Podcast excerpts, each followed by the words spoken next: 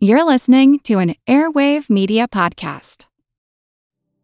Do you find it hard to sleep at night? Then the Sleep Cove podcast can help you. Hi, I'm Christopher Fitton, the voice and clinical hypnotherapist behind Sleep Cove. Sleep Cove features sleep hypnosis, meditations, and bedtime stories, all designed to help those of you who struggle at night to achieve a restful and peaceful night's sleep. Search for Sleep Cove on Apple Podcasts or Spotify and see why Sleep Cove helps millions of people sleep deeply all night long. Do you find it hard to sleep at night? Then the Calm Cove podcast can help you sleep deeply all night long. Calm Cove has deeply relaxing meditation music and ambient sounds like ocean waves and crackling fires. All of our episodes are designed to help you relax and to fall asleep fast. Calm Cove is brought to you by the team behind Sleep Cove, the sleep podcast that consists of spoken word hypnosis, meditation, and stories. So if you want to listen to a beautiful soundscape tonight, search for Calm Cove on Apple Podcasts or Spotify and see how we're helping millions of people relax and go to sleep every night. Welcome to Who Arted, where we explore visual arts in an audio medium. I'm your host, Kyle Wood, and today I'm coming into the feed with a special announcement, hoping that I can get as many people as possible to join me in a fun little competition to see what we think of all different artists covered on the show. Across the US, people are gearing up for the NCAA March Madness basketball tournament, but here it's time for Arts Madness.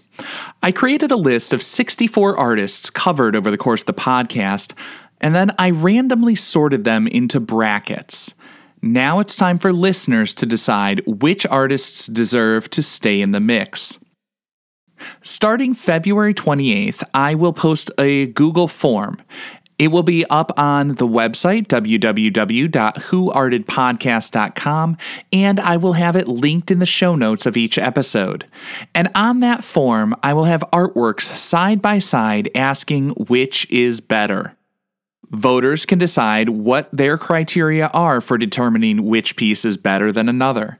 And I would encourage all my fellow art teachers to join in the fun. Get your kids excited about the arts and art history by having them explore and evaluate and pass judgment on some of the greats from art history.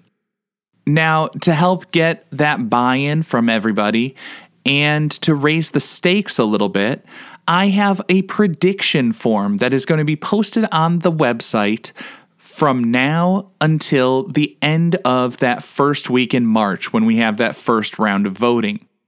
It will simply ask for your name and email, which artist you think will win, and why. To be clear, I am not going to be selling anyone's data. You will not be added to a mailing list for mass emails or anything like that, but I will be giving away some prizes, and I do need to have a way of getting in touch with you if you are a winner.